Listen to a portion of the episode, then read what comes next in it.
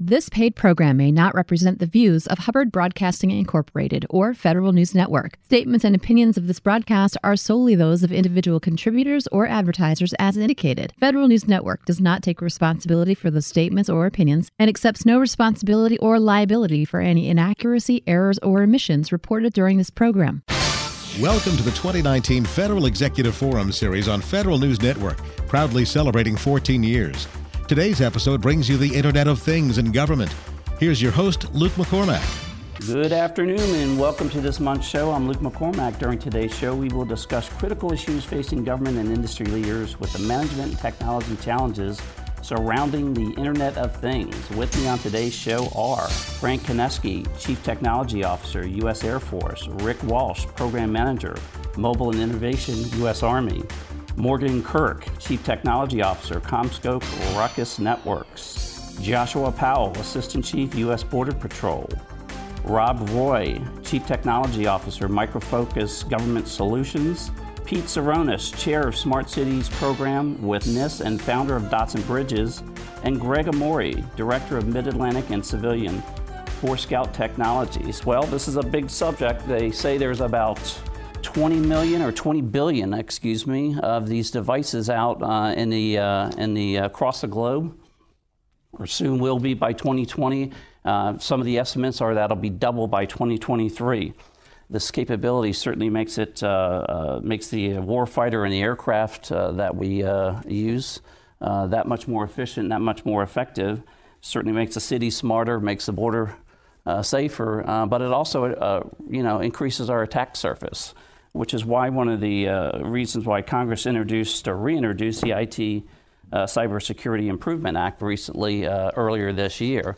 Um, a lot to talk about today. Frank, let's start with you at the Air Force. I know there's a lot of Internet of Things out there, embedded systems, et cetera. Uh, tell right. us about what's going on in regards yeah, to. Uh, there's tons of things, especially yeah. in the Air Force.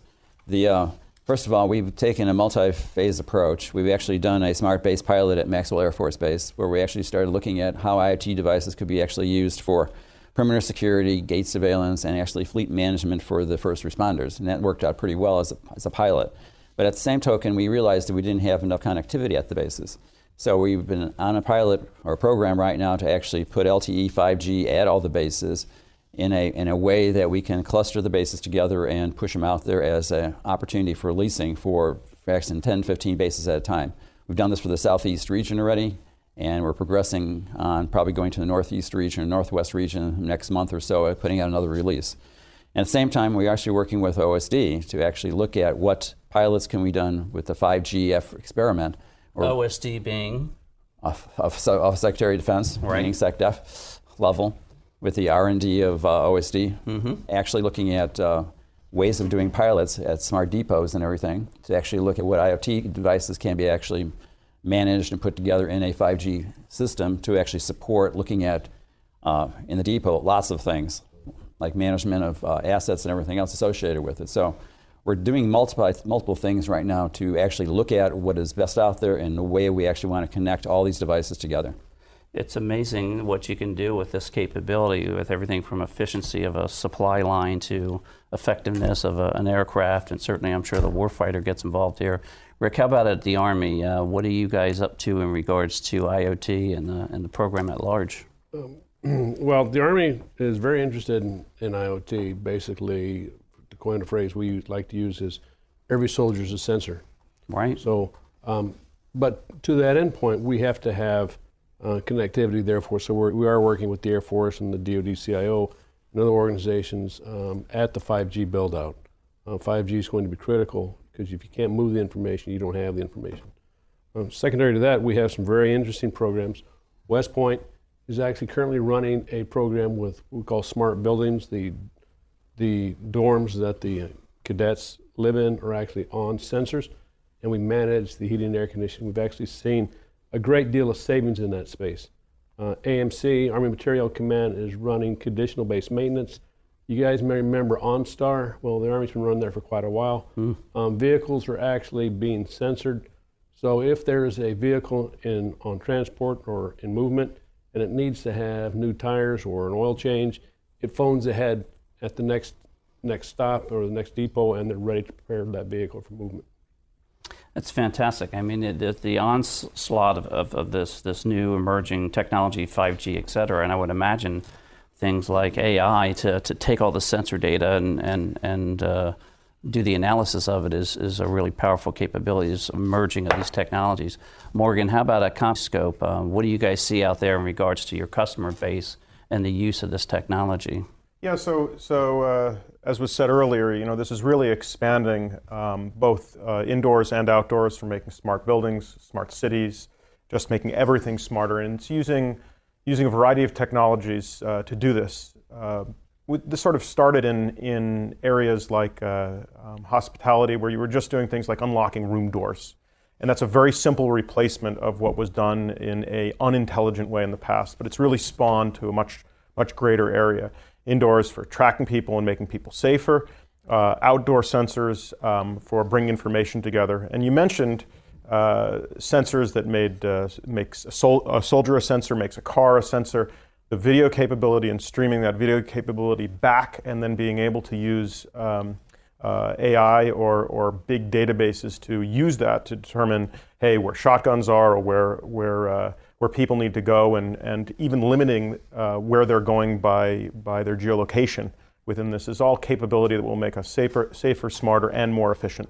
Yeah, working in all these areas. Again, those, those technologies have now converged together to make this uh, such a powerful capability.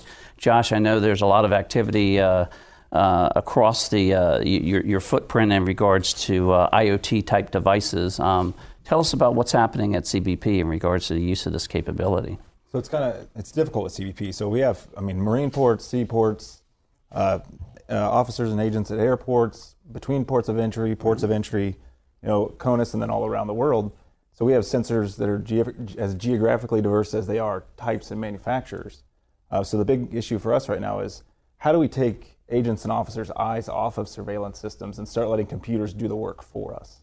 Uh, and I'm not talking, you know, facial recognition things. I'm talking like just computer vision at its most basic level, where I can tell a person is a person by the use of a computer, or an animal is an animal, or a vehicle is a vehicle, and I can stop taking agents and officers uh, from monitoring individual camera feeds and start letting computers do the work for us, just to make not only the agency smarter, but the agents and officers more effective and safe at doing the jobs that they're doing because we can get more people out there doing the job with them.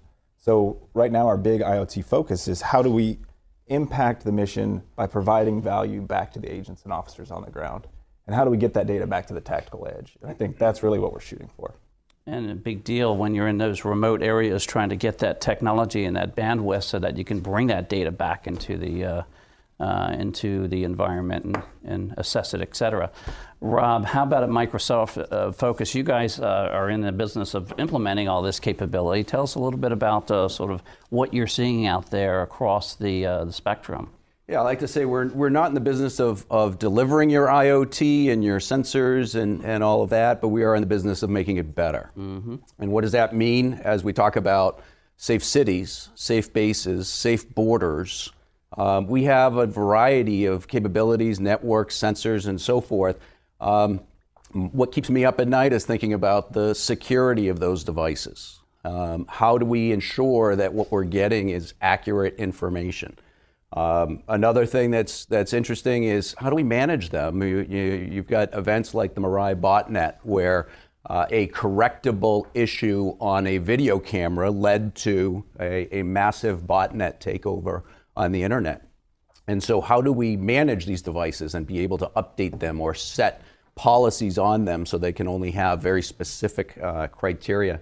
And then finally, as we're getting this information, somebody had just mentioned convergence. How do we take information from disparate sources, put it together in a meaningful way for an operator to be able to make better decisions? Yeah, you know, it's, uh, it's an, an, an, interesting dynamic there, this convergence of these activities coming together. And it's, uh, you know, the uh, trying to make sure you have reliable capability and the integrity uh, is, is, sort of the new cyber frontier, I think, at this point, if, uh, if I um, understand the literature these days. Pete, you've been at this for a while with Dots and Bridges, and certainly with your new role as chair at NIST. Uh, in the smart city focused area. Tell us what's happening in that. Yeah, yeah, no, thanks, Luke. It's great to be here. Uh, for relevance and just listening to my colleagues, there's this, as I like to use this term lately, this tapestry of wisdom and, and things to think about Uh, smart cities, and again, what, what I've been honored to, to lead is their utility supercluster. So there are nine clusters, if you will, that the uh, National Institutes for Standards and Technology for years now has been leading through its Global Cities Teams Challenge. And essentially, it's a hidden in plain view opportunity for agencies to showcase what we've heard today, in addition to the state local. So NIST is in, through its, its, its superclusters that are aligned to the critical infrastructure sectors, looking for those use cases and exemplars of how federal investment in cities around the world are enabling smart cities and technologies to come together and, and provide um, uh, what is this, this industrial Internet of Things, this Internet of Things environment that we're all living today and, and moving toward. So I offer that, uh, that there's an opportunity for my federal colleagues and folks in industry to, to be a part of this public-private partnership. I'm just one of many at NIST. Dr. Sokwoo Rhee is leading this program. Uh, and what a great place to showcase some of this mission enabling innovation beyond the walls of, of compliance. And I heard a few terms just now about architecture and flexibility and convergence and 5G and LTE and this lexicon, this alphabet of soup, or this alphabet soup, I should say, is something that we have to work on to story tell to the citizens and the services that are provided to our nation and the people who actually want to know why does this matter to me? An autonomous vehicle is a a vehicle or a network on wheels with devices that we hope are configured with standards to communicate in a secure manner. So, Luke, just, just a taste. Uh, this, this effort, um, and again for those folks listening, NIST, DHS S&T, the National Science Foundation, the International Trade Association, the National Telecommunication and Information Administration are all behind this effort in some way, shape, or form to socialize the great work that, that some of you are, are embarking on at your agency. So would love to hear more about it off of this uh, panel and, and, get you involved. Uh, I think, Luke, the words that I heard you say about integrity or colleagues around resilience, a smart city and the infrastructure, the planes, the trains, the cars, the food. Think of those 16 sectors at DHS that are deemed most valuable or, or, or critical to our nation. That's what we as human beings and citizens rely on every day to work. A plane to Super, yeah, super complex environment Complex. in those uh, city environments. Greg, somebody's got to secure all this, right? We, we now have this, this complete footprint out there. Tell us about what you're seeing from your perspective across the, uh, uh, the various sectors as this uh, 20 billion devices gets installed and uh, double that in 2023 if you listen to the, uh, the experts. Yeah, I mean, so the the opportunity around uh, uh, Internet of Things or IoT is, is certainly there. It adds all those things and efficiencies and, and gives us better data. Um, the challenge is how do we secure, how do we make sure that uh, the devices on the network are devices that we know about. Um, the challenge you have with most uh, IoT devices don't follow a structured, uh, a traditional IT path in the sense that, okay, I can patch this or I can do something with it. Um, most of the devices run some kind of real-time operating system or uh, hardened down OS that you can't then go and manage in a traditional sense.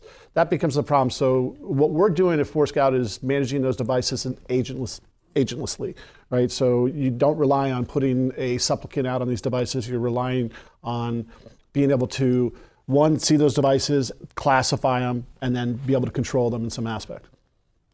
um, uh, again, back to that integrity issue, right? I mean, there, there's billions of these devices out there. There's got to be a way to rely on the integrity of this information coming in, uh, so that you can count on it, trust it, and uh, and make good decisions based on the information that's coming in. We like to talk about specific programs and how they're uh, enabling uh, a, a capability, enabling an agency.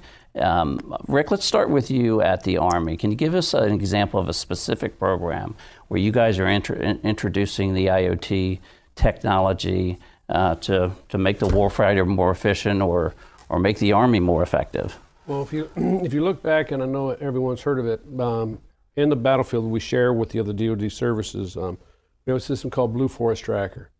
Blue Force Tracker is the ability for us to see the good guys in the battlefield and effectively see the bad guys. So, so what that means is that on a panel or on a simplified on a panel or on a display device, I can look at Frank and know he's a good guy. I can look down at Forescout and know they're good guys. I can look across the battlefield and see where the bad guys are. When the system's operating properly, and it helps us plan, execute, and perform our mission in that space much better. So Blue Force Tracker has been around for a long time. It's a shared program across the DoD. The Air Force uses it, the Navy uses it, the Marine Corps uses it. We all use it. But again, where we really want to look at is not in IoT in this space is what can I do next? How can I reduce risk to the soldier? How can I improve the decision making process? In some of those areas, we talked about uh, conditional based maintenance. Again, everyone knows about OnStar. In the Army, conditional based maintenance is maintaining our vehicles, maintaining the movement of products and capabilities from uh, a source to a destination.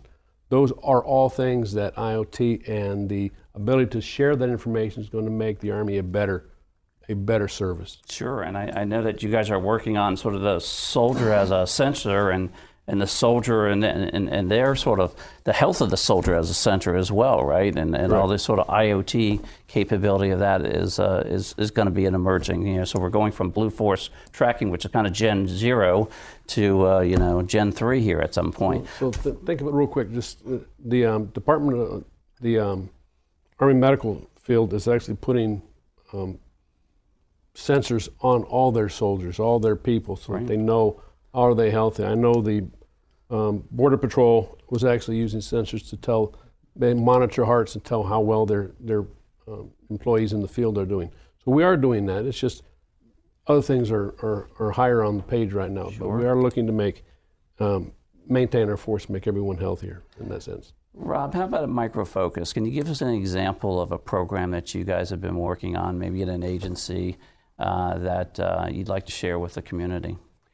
Yeah, I think, you know, an interesting area that I think is very scalable because it's a huge market and growing. It's this whole concept of safe cities or, or safe bases um, leads in the convergence. We're at, I think the market is expected to be about a $1.6 trillion in a few years.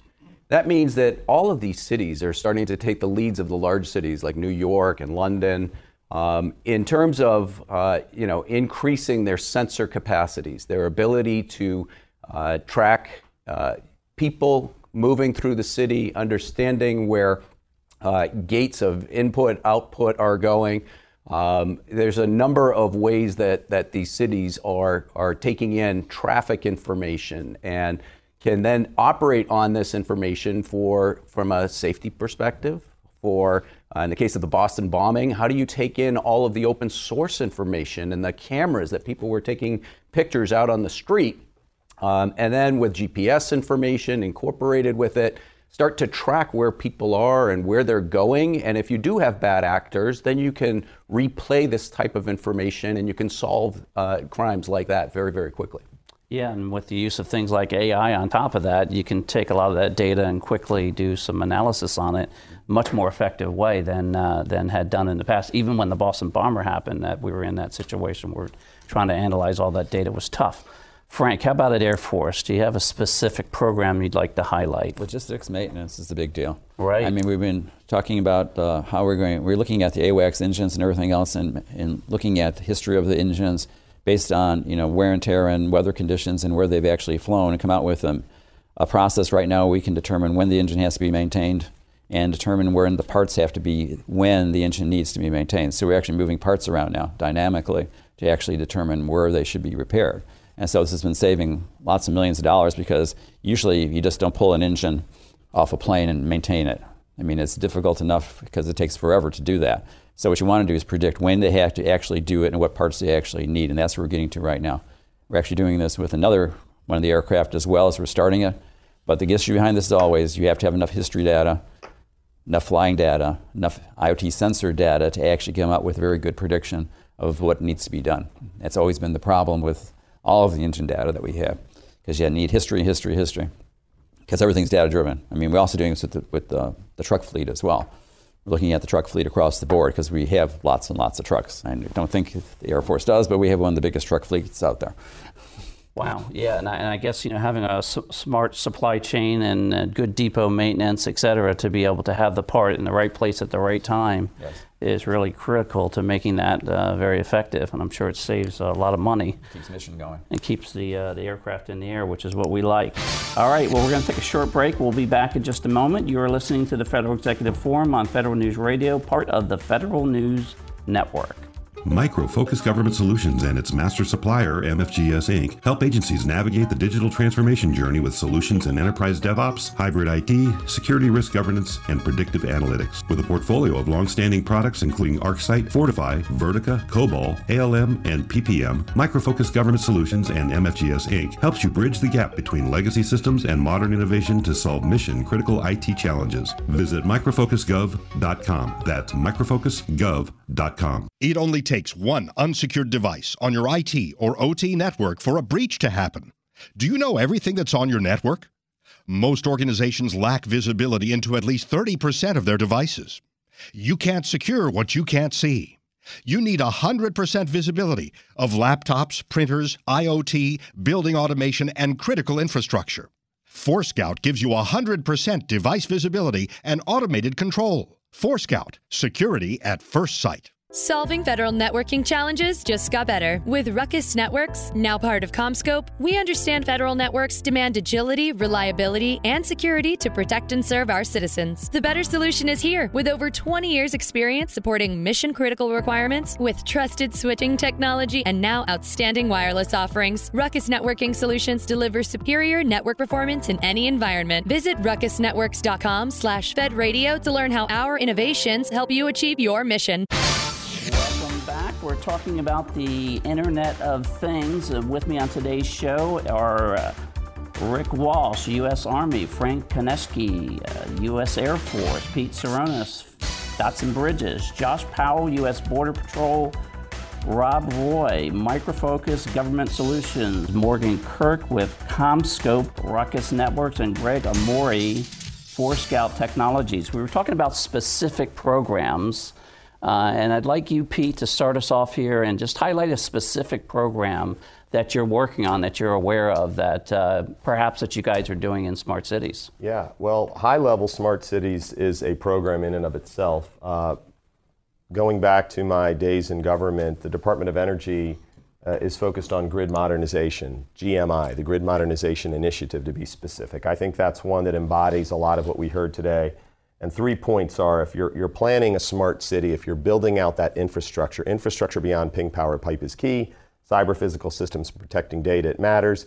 And I think I heard today that the cloud, what a resource it could be, but with AI and machine learning and how you distill that information to make sense of it is easier said than done. So track the grid modernization initiative. It's something that touches the fabric of our country in terms of the power grid, and it encompasses a lot of this. And more than happy to talk more off, offline about that one. Um, the, uh, the, that power grid is, is really uh, uh, extensive, and the Internet of Things is, is you know the metering of that from a safety standpoint, from a efficiency standpoint, is significant. Josh, let me ask you, uh, give us an example of a specific program uh, over at the Border Patrol that you guys are using to uh, you know to perform that mission um, more efficiently. I think right now our, our major program that's building us into the IoT space would be the Team Awareness Kit program. So deploying Team Awareness Kit, and, and quick explanation of that is it's a shared situational awareness mobile application. So it's also used in DoD. Um, it's right now it's going to bring about the ability for us to share red force, blue force, location information, uh, data exchanges, uh, text messages across agents, sharing pictures, all those types of things, right? So it's the most information sharing we've ever been able to provide agents and officers on the ground. Uh, from the IoT pr- perspective, is we have a lot of disparate surveillance assets in the field that are generally stovepiped. They're only the information is only available to the local user base. So how do we get that data back off and get it onto this platform so everybody can share that information? So we're currently using a lot of IoT gateways to share that data to get it back on LG, LTE or or um, satellite network to push the data back down to the agents who need it as they're looking, walking around the desert, officers who need it, when they're responding to events, um, and then even aircraft who are responding to agents on the ground so we can get them there faster. Uh, the other thing is getting edge compute processing out there on the surveillance assets. So, how do we put edge compute on very small, lightweight devices so it's only sending back the data that we do need and not all the superfluous data like movement and trees and animals running around the desert? So, I think that's really our, our edge piece into the IoT space right now and where we're building from. Right. It's a lot fascinating how the, the edge is, you know, started with, you know, let's unlock the door, is now getting extremely smart. And a lot of that computing and interpretation of a, an animal versus a person is happening at the edge. And sort of the, uh, the macro piece of that is the extract of that is getting rolled up, which is, is just fantastic how that's working. Um, Greg, how about uh, uh, can you give us an example of uh, a situation, a program? Uh, that you'd like to highlight in regards to uh, perhaps the, uh, the, the fabric of IoT and the implementation of that and how that's uh, being introduced and secured? Sure. So I, I, think where we see it, where we see it the most is really at the the healthcare side of the federal government. So as I look at VA or HHS, uh, for example, there's certain programs inside of those agencies that are looking at um, their traditional IT OT boundary and looking at all the IoT sensors that they may have. These are traditionally healthcare sensors that are uh, tracking patients. These could be anything from heart rate monitors to MRI machines, et cetera. Uh, again, a disparate um, operating system underneath. You can't manage it traditionally, so it needs to be managed separately. Um, what we found in energy is another example of that where we found, um, or they found, uh, a plethora of IoT, OT um, devices connected to the network that they weren't managing in a traditional way. So um, there's programs out there today that help. Um, uh, they're helping these agencies not only uh, discover those devices, but then either segment them, put them in their own um, logical bucket, um, cameras in all, cam- all the cameras in the camera bucket, if you will, um, as an example um, or traditionally managing them, um, uh, kicking them off the network, moving them into some kind of quarantine, uh, stovepiping them from a uh, from a communications perspective. Yeah, I think that, that micro segmentation capability with the uh, the ability to have these soft networks now that can do that kind of capability is one way to sort of pr- put those boundaries in place so that you can protect that environment as you're putting you know hundreds and thousands and millions perhaps mm-hmm. of these devices out there, right? From a security perspective. Uh, Morgan, how about at uh, CommScope? Can you give us an example there of uh, you know where you all are uh, implementing this capability that you'd like to share? Sure. So a lot of these uh, these systems really started off very disparate. They had uh, they were uniquely bringing back this data, bringing it back in via various different protocols, but also bringing them on parallel systems, which was um, a huge waste of, of, of resources versus bringing them in together. We've spoken about how you have to keep them separate virtually, but how they should really be brought together as quickly as possible from the edge. So whether it's a Bluetooth LE or, or 5G uh, NR or an LTE signal or, or Wi-Fi or whatever, to bring it back onto the same network, yet keep them uh, separate in, in, um, in, uh, in software to, to allow security. So these separate networks might have existed at uh, um, some DoD schools or in, in hospitals. And uh, at CommScope, we're trying to all uh, bring them together and allow a lot of different vendors who produce a lot of the IoT devices to be able to work on the same system through uh, a standardized uh, gateway that will allow them to be controlled and, and, and managed and uh, kept secure. So really, just improving the efficiency of the types of systems that are out there. Yeah, you know, I mean, uh, look, they, a lot of these devices out there, no standard really uh, uh, that was uh, being introduced. I know NIST is working on those standards, and um, uh, you know, so this gateway technology is really important to be implemented so that you can protect that uh, from an integrity standpoint. Well, we're going to roll over into lessons learned. I love this question because I think it's very important. You all are are, are, are leading the uh, the charge in this area. I'm going to start with you, Frank, from a perspective of just lessons learned out there that as people are implementing uh, IoT devices, or more importantly, the IoT devices are out there. They're now connecting them, right? And they're bringing them and introducing them into uh, the, uh, the environment. Um, what are some lessons learned that you'd like to share? First of all, the Air Force has lots of IoT devices, and some of them are very, very old because remember, all the bases are actually little cities in themselves. Sure. So we have water treatment plants, we have fuel management plants, we have HVAC, we have electricity generators, we have everything. And so if you look at all these sensor data that's coming back, the question is how do you combine them together in a way that you can do correlations across the data? Because we're looking at mission, we're looking at mission attacks and whatever. So the question is how do I correlate a water treatment plant capability with the electric grid with something else that's going on in the base? And doing that correlation is messy because of the different protocols, the different lines coming in, the different speeds that are occurring. And, and so you have to understand what do you want to get out of the IoT sensors. I think that's the basic thing because if you look at just a gauge, okay, the gauge may be right or wrong. We can discuss security for the gauges later, but the question is what do I want to get out of that gauge? Do I need to correlate it with something else that's sitting there in a different way? So, you know, we always talk about looking at a particular facility. Okay, is the facility hot or not, and why is it hot? is it hot because I want to get everybody out of the facility? Is this a attack do I need to correlate it with everything else?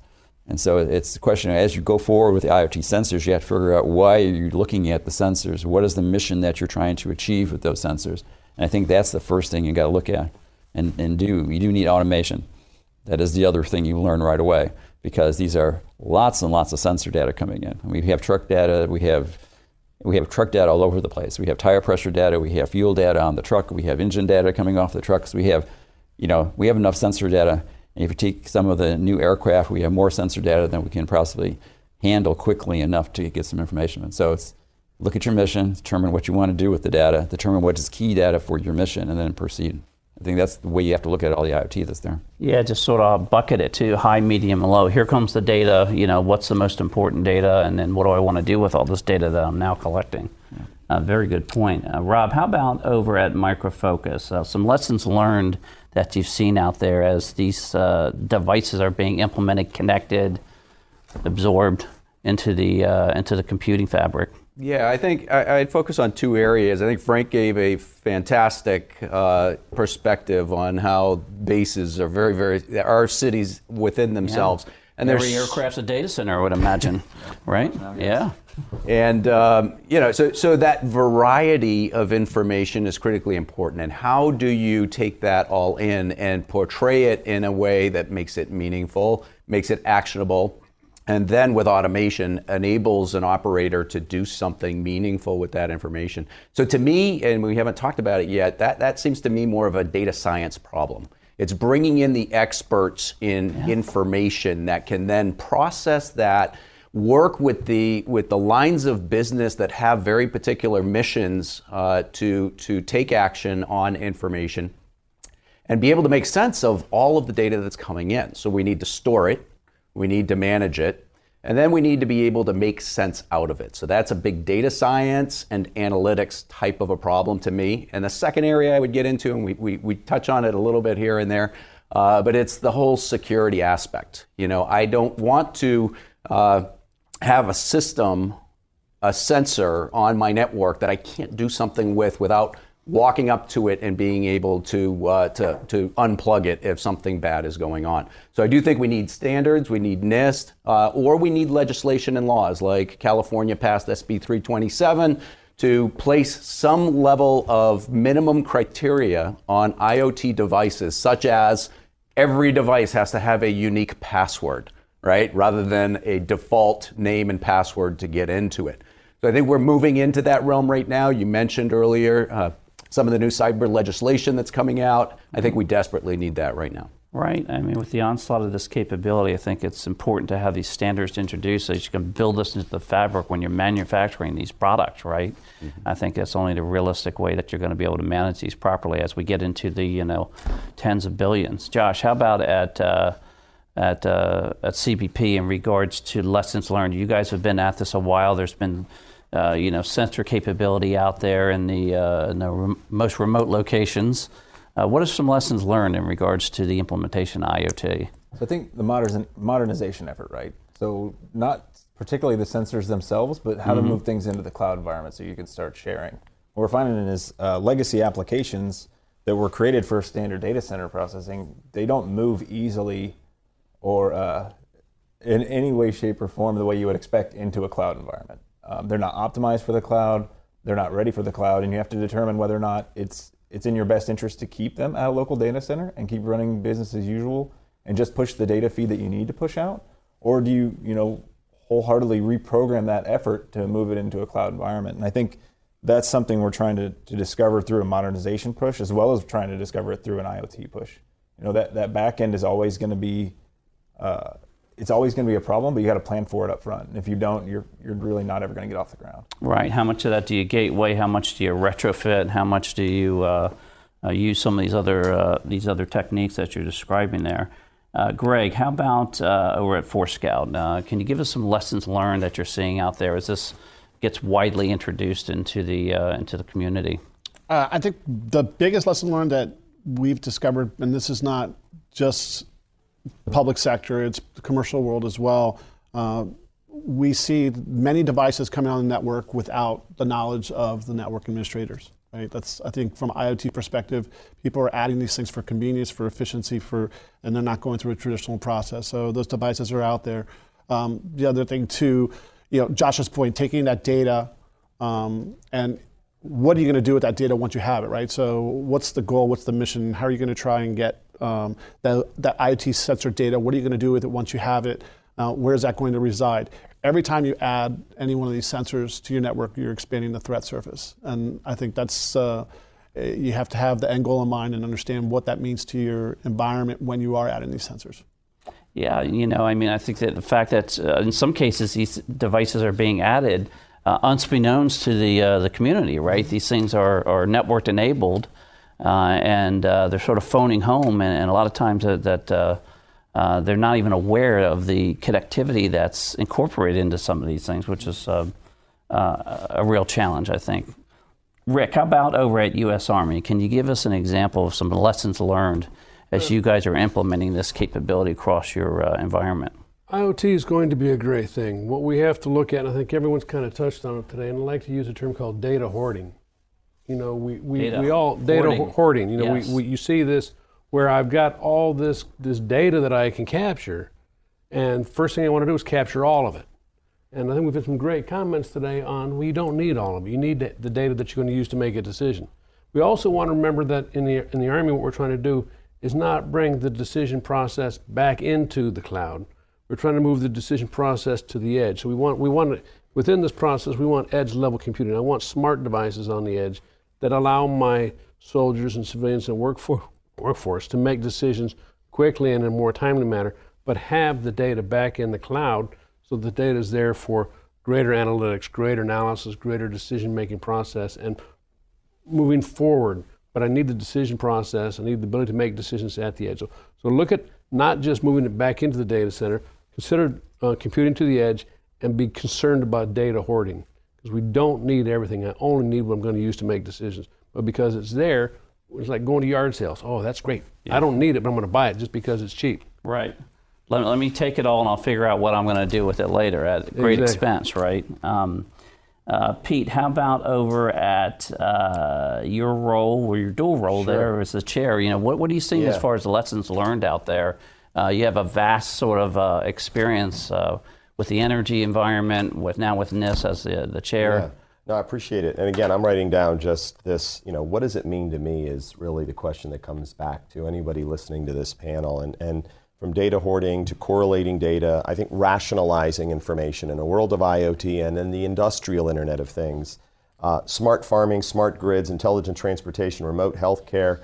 I think we're sharing that there's more devices than we're going to ever be able to manage as human beings, the human to machine interface, the ability to have actionable and applied intelligence, to your point, Luke, about, and, and to your point, Rick, about decisions need to be made quickly And in a world that's dynamically changing. Information's coming at us through broadband in the future in rural parts of the country. We can't secure it. We can only mitigate risk to that environment. And how we do it with all these devices, I think, is the million dollar question. Uh, but storing, managing, and distilling, making sense of the data, uh, these are terms we throw around but are not easily discernible. And I just think if we accept that the world's changed, it's dynamic, and we have to accept that there won't be a standard that NIST can put out two years from now that says devices must, because by the time they do that, there'll be a new threat. And I think if we can accept that, and I know we are, and explain that to folks and just try to mitigate risk to a smart city through all these devices, we're not chasing the, the holy grail of a solution that's going to be uh, you know, the thing we all need to buy. So I just, I just wanted to share that lesson learned that it's, it's nothing learned. It's going to be in constant learning cycle because of what my colleagues have shared. So that's. So the lesson learned is you're going to uh, continue to iterate uh, in regards to this learning, and that one standard isn't going to solve this problem. Amen, Luke. Dynamic, dynamic environment we live in, threat landscapes becoming broader, and the reliance on computers at the edge or machines or what have you should tell the story that, that there won't be the device, the silver bullet. You plug in a device in your home, you've created a potential backdoor on the power grid in today's day and age. Point blank. We don't read terms and conditions when we download apps all the time on our phones. We don't know the risk of that, but there are so many well intentioned companies saying, I have the device that can solve your problems. I think government, citizens, and, and the private sector need to do more of this and information share about risks without saying one day we will be in the state of you know perfection because I don't think that's, that's, yeah and a lot of these collateral systems are what has caused a lot of this vulnerability. Well we're going to take a short break but we'll be right back. You're listening to the Federal Executive Forum on Federal News Radio part of the Federal News Network Solving federal networking challenges just got better. With Ruckus Networks, now part of CommScope, we understand federal networks demand agility, reliability, and security to protect and serve our citizens. The better solution is here, with over 20 years' experience supporting mission critical requirements with trusted switching technology and now outstanding wireless offerings. Ruckus Networking Solutions deliver superior network performance in any environment. Visit ruckusnetworks.com slash fedradio to learn how our innovations help you achieve your mission. It only takes one unsecured device on your IT or OT network for a breach to happen. Do you know everything that's on your network? Most organizations lack visibility into at least 30% of their devices. You can't secure what you can't see. You need 100% visibility of laptops, printers, IoT, building automation, and critical infrastructure. Forescout gives you 100% device visibility and automated control. Forescout, security at first sight. Micro Focus Government Solutions and its master supplier, MFGS Inc., help agencies navigate the digital transformation journey with solutions in enterprise DevOps, hybrid IT, security risk governance, and predictive analytics. With a portfolio of long-standing products including ArcSight, Fortify, Vertica, COBOL, ALM, and PPM, Micro Focus Government Solutions and MFGS Inc. helps you bridge the gap between legacy systems and modern innovation to solve mission-critical IT challenges. Visit microfocusgov.com. That's microfocusgov.com. Welcome back to the Federal Executive Forum on Federal News Radio, part of the Federal News Network. With me on today's show are Rick Walsh, U.S. Army, Frank Konieczny, U.S. Air Force, Pete Tseronis, founder of Dots and Bridges, Joshua Powell, U.S. Border Patrol, Rob Roy, Micro Focus Government Solutions, Morgan Kurk with CommScope, Ruckus Networks, and Greg Amori with Forescout Technologies. We were talking about lessons learned. Let me throw it over to you, Morgan, in regards to lessons learned from uh, the, CommScope perspective. So I think we've, uh, we've been trapped by ourselves probably, and the biggest lesson that, that I could give everybody is to envision what the future is. We, we typically have taken the systems that we've had today and we've tried to automate them or, or uh, untether them in some fashion, but they're still fundamentally the same systems that, that, that we've had in the past. Whether you're doing logistics, now you're tracking logistics, you're doing it more efficiently. I think uh, um, Steve Jobs said uh, if you ask somebody if they rode a horse, if you wanted to get a faster, you know, if you wanted to move faster, what would they say? Build a faster horse. They didn't come up with a, a car. And we need to uh, help people get out of their own way in terms of imagining what this can be in the future, what this will be in the future.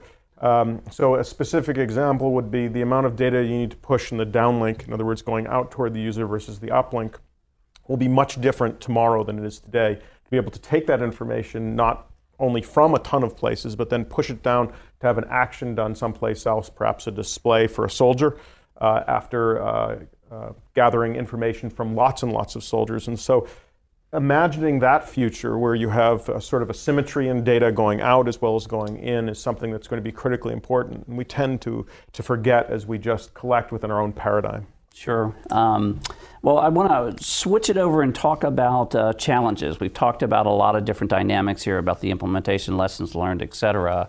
Uh, let me talk about, uh, uh, let me ask about the challenges and the most difficult ones. Joshua, let me start with you in regards to, you know, what are the biggest barriers you see as far as the implementation of this capability?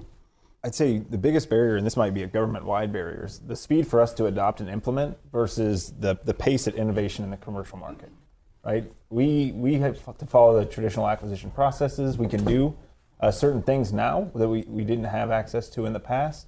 Uh, for example, uh, the NDA 880 authority that provides us the ability to go out and do uh, a bit more rapid procurement than we've traditionally done through the FAR process, the Mhm. acquisition process.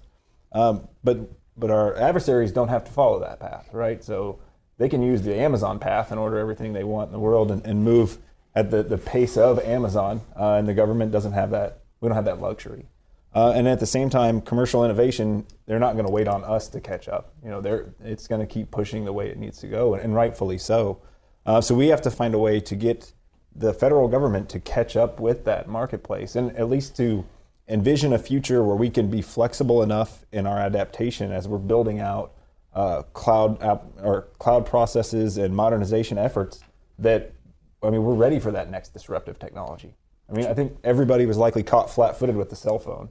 So I mean the smartphone comes out, the government it's going to take some while to adapt to that. They weren't even handing out smartphones for years and years and years until we're well into the newest generations of phones. And I think you know just going forward we're not ready for that next step, but as long as we're flexible, we'll be ready for it got to be flexible in introducing that new technology and rapid acquisition to introduce it. Rick, uh, number one barrier for the Army? Policy. Policy. We, uh, we tend to write our policy based on what we know, not where we're going. So Mhm. we, we write it based on the security and the threats and the acquisition and the rules that are in place today. Those rules don't always fit going forward. So, so we have to be able to, we, the Army, we, the DoD, we, the federal services and public sector, need to be able to look at how we do our jobs and write better policy that allows us to be innovative and move at the speed, well, can't get there, but at the speed of information. We need to be able to move faster to get to take more advantage of what is available. Line up with an, the anticipating and emerging technologies. Well, we have about 13 minutes left, and we want to um, make sure that we have time for all the panel members to talk about, you know, what, what does the future look like? Now, we're not talking 10 years down the road, we're talking three years down the road here. Craig, let's start with you at the end and uh, just paint a picture of well, what does it look like out there? What do you guys have in the petri dish over there in your R&D environment uh, that we can all look forward to? So we are uh, very much focused on um, developing better classification of IoT devices out of the box. So looking at okay, someone comes up with a new sensor of some kind or some widget, and okay, what does that look like? What being able to classify that device very quickly. Um, to take it a step further, so it's not enough just to classify that device. Uh, we have to use some, some level of automation. If a new type of camera comes online, um, we want that camera to move into its correct bucket automatically. We don't want to have to uh, have someone 100%. intervene um, with that, and you can apply that across all sorts of different things. Um, what we're predominantly focused on and where we see the IoT market going is um, this requirement to kind of segment. Um, you're going to have to put each of these type of like sensors into their own bucket and manage them in that way. What an IoT sensor for healthcare does is different from an IoT sensor for utilities and, and things like. Um, so all the different buckets, uh, and it becomes kind of critical that you manage them uh, in, a, in a traditional sensor. You manage them in, in that in that uh, in that same bucket. Um, so must have a self-healing kind of environment in order to keep up with this it, capability. it has to be flexible. It has to be. 100%. Uh, uh, there has to be a lot of automation involved in it. Um, and, and the only way you get there is you have to be able to classify these devices as soon as they come on the network, right? And it can't be, okay, I'm going to run through some VA Yeah. cycle and, and find this device 72 hours later or or somewhere during my uh, 30-day window of patching. Um, it, it just it doesn't work that way. Understood. Pete, how about in regards to where you sit and the different dimensions that you're working on? What does it look like out there? I, I think, well, I feel, but I also, as a plug uh, to NIST, is, and I'm going to read, which I don't generally do, but the goal is to establish and demonstrate replicable, scalable, and sustainable models for the federal government industry to deploy and incubate interoperable, secure, and standards based solutions. And that's a lot to say, but that involves a lot of stakeholders, a lot of information sharing. I keep going back to the world has changed. We know that technology is part of our life. It is something we expect to work. You flip a switch on, you want electricity. You get on a plane, you assume it's going to land safely. You jump in a car, you assume the traffic lights are going to do the right thing by turning red, yellow, and green. The future will depend on autonomous systems. The future will depend, will depend on folks who build these systems to trust computers to make decisions based on what's happening cars driving around your town, planes flying in the air. That's a lot to ask of technology, and the human beings behind it developing those, you just believe are putting every effort they can to share information, not just in this country, but globally. So, shout out to the national laboratories and the other academic communities in our country and everybody here. NIST is bringing those communities together to say, we can mitigate, but what we're looking for is a resilient future, a future that is not going to be guaranteed safe, but one that if something bad were to happen, the power grid can come back up instantly. That a car can divert itself quickly from a potential traffic accident because somebody may be under the influence of something, or that sort of predictive modeling, which gets me excited. So Sure. I think a lot of that is what, what I see the future. And do it in a sort of a autonomous, automatic type of way. Rob, how about at Micro Focus? What, what, what is, what's, what's it looking like there over the horizon from where you guys sit? You know, there's there. I, I'm old enough to have to to have been an adult when the movie Terminator came out. Right. Uh, and we all refer to, and I see it on Twitter all the time now. People are hashtagging Skynet. Skynet would be happy, and so forth. And we've talked a lot about um, where we're going in in autonomous vehicles. Uh, a lot of automation, where the future is in technology. But I'll I'll back up and uh, I'll I'll plug what uh, what Rick said a little while ago on the policy front. I think is is critically important. We need lawmakers uh, to be educated about both the opportunities and the risks so that we can uh, address some of these issues. We'll get back to the, the standards.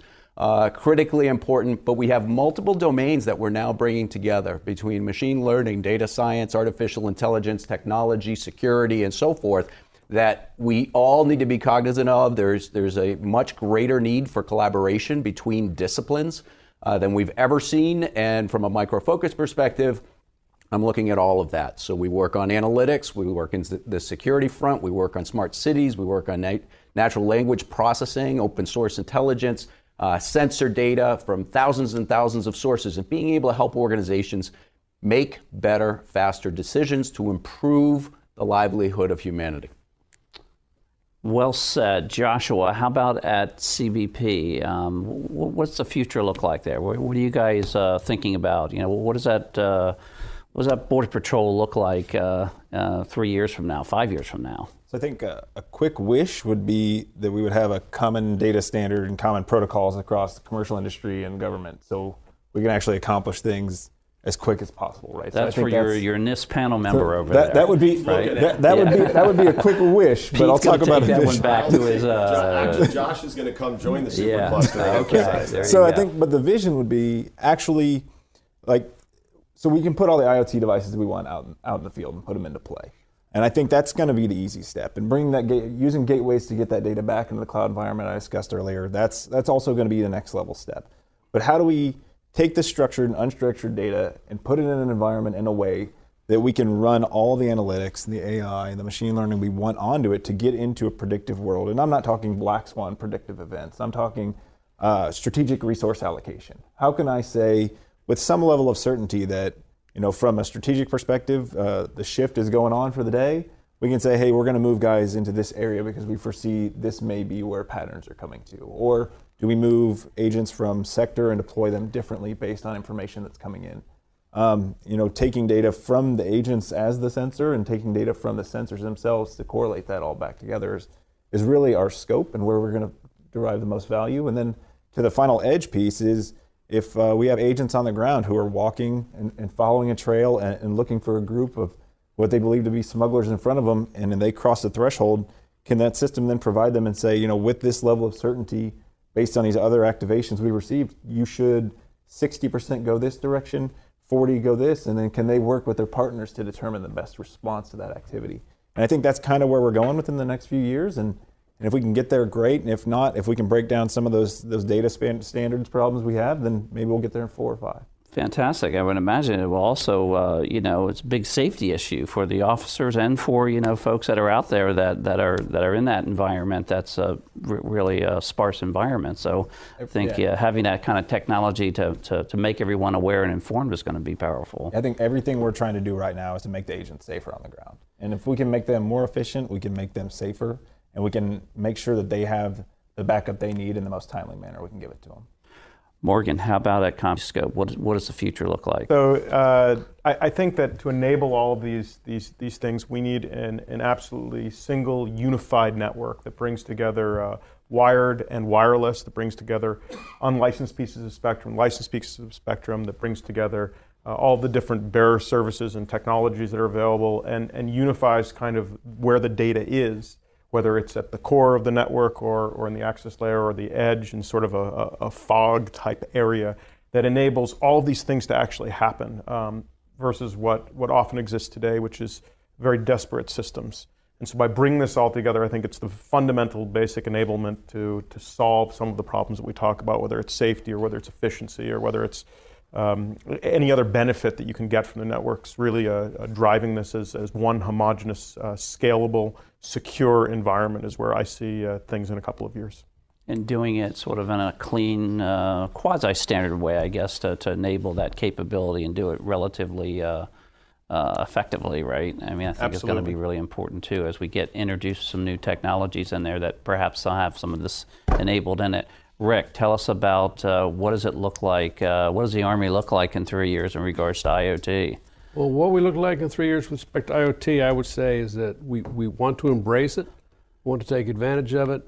Um, we, we, it's real important going forward, not just for the Army, but we, I have to become competitive in the workforce marketplace. I have to be able to, and part of that is What do you mean by I, that? Yeah. Well, so. I'm, you know, there are young men and young women coming out of school that are brilliant. Mm. Okay, the Army needs to be able to compete for those kids. Sure. Okay, so part of IoT is embracing the, li- the life that they've come up with. So the young men and young women today probably start with a smartphone, start with an IoT device on their wrist, on their body, uh, in their pocket. We, the Army, have to get more competitive in the use of those and the embracing of those technologies because if I don't, I'm not going to be able to recruit those young, smart people. So recruiting the future workforce is critically important to me. In the next three years, to get there, I have to start using IoT, demonstrating that I can do that, capturing productivity. IoT and the data that it's going to provide me is not enough to have it. I have to quantify its value. I have to use it, make sure that it adds something to my organization, just doesn't put something in my organization interesting angle with the, uh, the, the recruitment piece of that. Uh, uh, I find that fascinating, and that's really important, right? They, they are, you know, that the, the future soldier is certainly waking up with uh, and, and, being born into this kind of an environment. Frank, how about uh, at the Air Force? What's the Air Force uh, look like, you know, a little bit over the horizon there? I'll go back to real-time decisions with real-time authenticated data. I mean, this is what we're trying to get to eventually. We'll get to some of that basically, you know, as we progress on the logistics path, but we're also talking about sensor data that is satellite sensor data, drone sensor data, and everything else, and combining those all together in a correlated way, an authenticated way, because one of the problems we have is authenticating the sensors that we have and the sensors that are really old. And so it's how do you put that all together in a correlated manner to actually come out with a mission plan that is ex- executable and effective. I mean, this is what we've been trying to do for a while when we talk about multi-domain communications and control. It's basically how do you take all the sensors that we have, including mission sensors that we have on the pilot to make sure that they're working okay because we censor the pilot all the time anyways. You guys have been doing that for quite some time, quite right? some time. So mm-hmm. we always man- monitor everybody while they're flying and everything else, and we'll you know, it's fitness levels, all that. So it's how you combine all this together in a real-time environment to get real-time information and decisions done. Plethora of data that has to be fused together. Well, this is a, uh, fascinating topic, and I want to first thank the uh, the panel members here for taking their time out of their busy schedule to join us today for this program. I'd like to thank our sponsors for without we don't have a show. I'd like to thank the good people here at Federal News Radio that make our program so successful and enjoyable. And most of all, I'd like to thank you, the listening audience out there that tune in every month. You're listening to the Federal Executive Forum on Federal News Radio, part of the Federal News Network. Thank you for listening to the 2019 Federal Executive Forum series on Federal News Network, proudly celebrating 14 years. This show was produced by the Trezza Media Group. If you missed any portion of this show, you can listen to the show in its entirety and on demand at federalnewsnetwork.com.